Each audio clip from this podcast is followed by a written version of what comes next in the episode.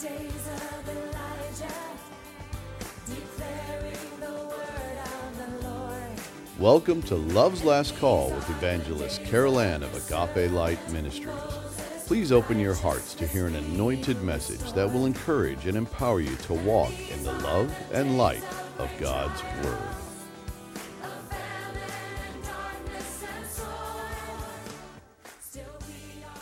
Beloved, we are in part two of the Great Reset, right at the doorstep. And today we will continue to evaluate the current state of things, both politically and especially spiritually, as we line these facts up with a prophetic word of truth. Because for anyone who names himself a Christian, there is no other reliable recourse for us but to look to God's Word for discernment, for understanding, and for right conclusions. Otherwise, we may fall into the trap of worldly mindsets, which much of the Laodicean arm of the church has already succumbed to, to the detriment of their witness to a darkened and sin riddled world, and as an affront to the inerrant Word of God. All through his unadulterated word of truth, the Lord God refers to a preserved holy remnant. This is not referring to any specialness on the part of these called out ones, but rather to a separateness unto the one who alone is truly holy. In fact, as we look to the lexical aids to the New Testament, we find that the word for holy is hagios, which by definition means set apart, sanctified, and consecrated unto God. Its fundamental idea is that of separation, consecration, and devotion to the service of God.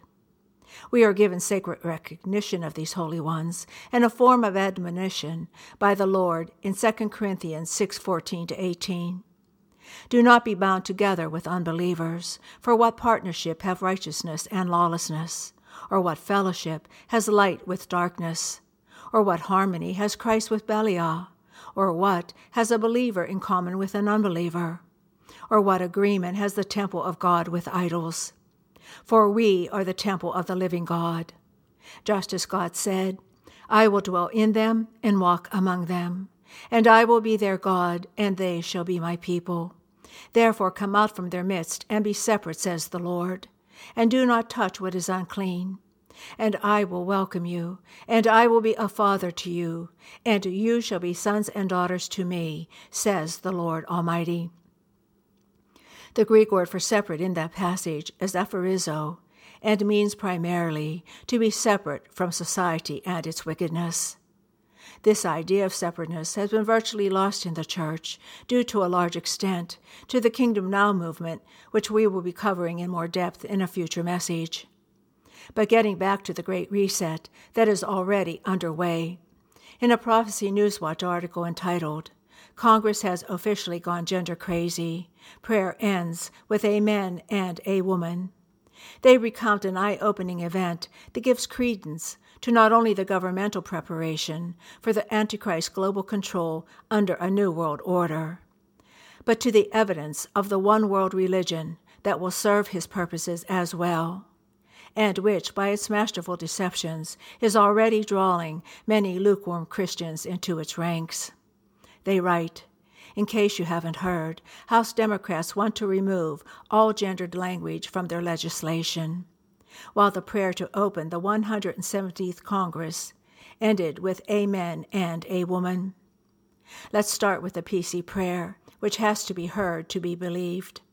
Representative Emanuel Cleaver, a Democrat from Missouri, who, ironically, is also an ordained United Methodist minister, opened the session by praying in the name of a Hindu god and ended it by twisting the word Amen into a promotion of gender equality. Although the prayer was full of explicitly Christian themes, such as, We pray to the eternal God who created the world and who is the sacred supremacy over all, as well as partially quoting Numbers 6 24 to 26, asking the Lord to make his face shine upon us, be gracious to us, and give us peace in this chamber, while asking that his light fill them all with his presence, among other pleas. Cleaver closed the prayer by appealing to the deities of many different faiths, implying that they are all the same, while invoking the Hindu god Brahma. These are his exact words. We ask it in the name of the monotheistic God Brahma, and God, known by many names and many different faiths. He then concluded with, a man and a woman, as if the men of a man was somehow a gendered term. But actually, amen comes from the common Semitic root meaning so be it, and it is used in Jewish, Christian, and Islamic liturgy, being found in Hebrew, Greek, Latin, and Arabic, along with English, and many other languages as well. This prayer was significant, though, based on the fact that House Democrats have revealed their new future focused rules, which include the following. In Clause 8C3 of Rule 23, gendered terms such as father, mother, son, daughter, brother, sister, uncle, aunt, first cousin, nephew, niece, husband, wife, father in law, mother in law, daughter in law, brother in law, sister in law, stepfather, stepmother, stepson, stepdaughter, stepbrother, stepsister, half brother, half sister, grandson, or granddaughter will be removed. In their place, terms such as parent, child, sibling, parent sibling, first cousin, sibling's child, spouse, parent in law, child in law, sibling in law, step parent, stepchild, step sibling, half sibling, or grandchild will be used instead. Some might say, so what's the big deal? This is just technical legal language, and it hardly affects the person on the street. Not so. This reflects both a mindset and a legal logic, and these things represent where our culture is headed, especially in the wake of the wave of transgender activism, where the war on gender specific language becomes more pitched. As to where this kind of legislation can go, in 2019, a Canadian man was involved in a legal dispute over his daughter's desire to transition to male. Not only did the court rule that he could not interfere with her getting hormone treatments, but he was forbidden to call his own daughter by her given female name, or to use female pronouns with reference to her, even in private, under the penalty of immediate arrest. Beloved, as I read that article, the words of Isaiah 5 20, 21, and 23 stirred within my spirit. Woe unto them that call evil good and good evil, that put darkness for light and light for darkness, that put bitter for sweet and sweet for bitter. Woe unto them that are wise in their own eyes and prudent in their own sight, which justify the wicked for reward and take away the righteousness of the righteous from him. While some are preaching a coming time of great revival, and the church taking over the entire world with kingdom now power, it is much more certain that by his word the Lord God Almighty is heralding the call of repentance to those who have ears to hear and hearts to receive. To repent means to have a change of mind, which results in a change of direction, with holy conviction, which literally means to be given eyes that can now see. In a commentary written for Rapture Forums entitled Reset versus Restrainer, this visual calibration is expounded upon.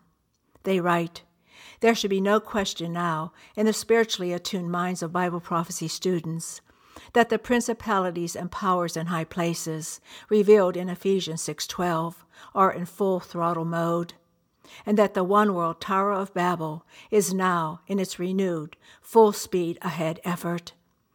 The Great Reset is thrusting ahead into 2021, seemingly unstoppable, while it threatens to pierce the very fabric of culture and society. Thoughts of this Luciferian agenda has all of the pundits on the left positively giddy. And that constitutes the vast majority of those who make up America's political, news media, and business elite. We need look no further than their own words to understand what the people who control the majority of major decisions being made in this earth, in every realm of society, including governmental, economic, religious, and every other realm in which mankind finds his existence, are purposing. And as they expose themselves, you must take that information beyond its face value and discern it by way of Holy Spirit wisdom and enlightenment that is revealed in His unadulterated word of truth. For salvation's blueprint has been anchored upon the timeline that Elohim formulated before the foundation of the world, the final minutes of which are being evidenced in these Antichrist plans of Lucifer's agents, in prophetic fulfillment of everything God ordained must take place before time's dispensation is finished and eternity's forever commences. The following portion of a superb article entitled The Great Reset, written by Alex Newman of Truth in Journalism, on December 29, 2020, explains what the nation faces. He writes, a World Economic Forum video states that the brainchild of the WEF, a globalist group of powerful deep state elites that meets every year in the Swiss ski resort town of Davos, is the Great Reset that aims to fundamentally re engineer industries, societies, education, agriculture, relationships, and even human beings. Its advocates are openly saying as much, with WEF boss Klaus Schwab declaring that all aspects of our societies and economies need to be revamped. Even our thinking and behavior will have to be dramatically shifted. A WEF statement marketing the controversial scheme also calls for a new social contract centered on social justice.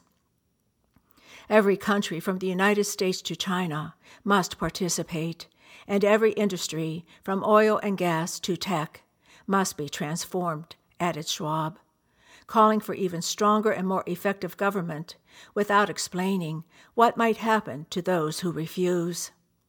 We must build entirely new foundations for our economy and social systems, and there is no other choice but to submit, he and others have declared. Beloved, these agents of darkness, like their father Lucifer, the fallen one, have determined to put their throne above the throne of the Lord God Almighty. But their Neo Tower Babel will not be able to reach its completion as long as the restrainer is on this fallen planet. But once God's legitimate church is taken up in the rapture, a promise that is nearer than many believe, they temporarily will seem to have their way until Jesus returns with his saints to put away evil forever. And they find themselves destined to an eternity with Lucifer in the lake of fire. And on that note of holy reminder, we'll pause for today, but we'll pick up on our next message because we have a lot more to cover. Please join me then, beloved, and as always, I bid you his agape. You've been listening to Love's Last Call with evangelist Carol Ann of Agape Light Ministries. If you have a prayer request, please contact us at Agape Light Ministries, P.O. Box 6313, Chesterfield, Missouri 63006, or via our website at www.agapelightministries.com. Again, that's www.agapelightministries.com.